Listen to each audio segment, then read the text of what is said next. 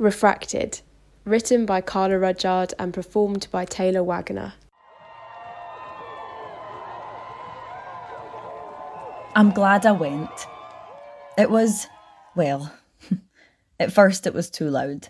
Thousands of chaotic screams and cries within a whirling pool of colour. I was stood there, dressed head to toe in grey.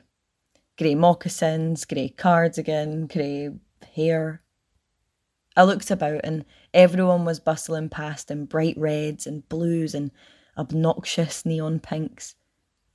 It felt like standing in the middle of a roundabout, fast moving traffic curling by every side of me in a blur of glowing lights, and I was still, silent, stationary. I kept thinking it's not too late to go home, to turn back back to my grey sofa, my grey curtains. But then this lad, he must have been, what, 18 or so? Well, he was a tiny little thing with tiny golden shorts, the kind an Olympic diver might wear. And he grabbed my hand, the one not holding my walking stick. Before I knew it, I was on the move. I was flying forward, stomping on purple streamers and yellow clumps of confetti. A march, the racket, once an unbearable noise, morphed into music. One huge harmonic orchestra of clashing colours and tightly held hands shouting for love. Suddenly, I wish I were clad in that persistent fuchsia pink and putrid green. By the time we reached Oxford Circus, I'd seen others like me. A shy man of forty cowering behind a baseball cap who was unable to control his dancing feet a lady a little older than me, whose hand would momentarily hold another's before her grasp would slip back into obscurity. I was not alone. As I watched, I felt the warm grip of my golden trunked guide loosen too, and for a moment I thought that I'd lost him. And maybe it was all how I had feared. Perhaps I really was a grey looming cloud on this clear and vibrant day, but as I turned to check, I saw he was simply using his withdrawn mitt to reapply the multicoloured paint pasted across his chest in the formation of the word pride.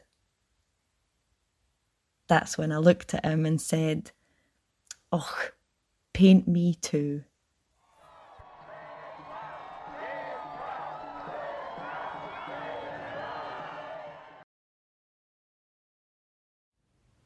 New Thoughts, written and performed by Kara Hakanson.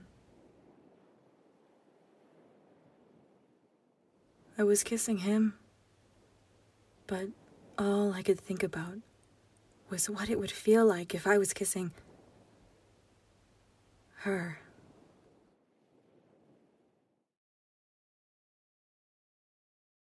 Pride is not a party.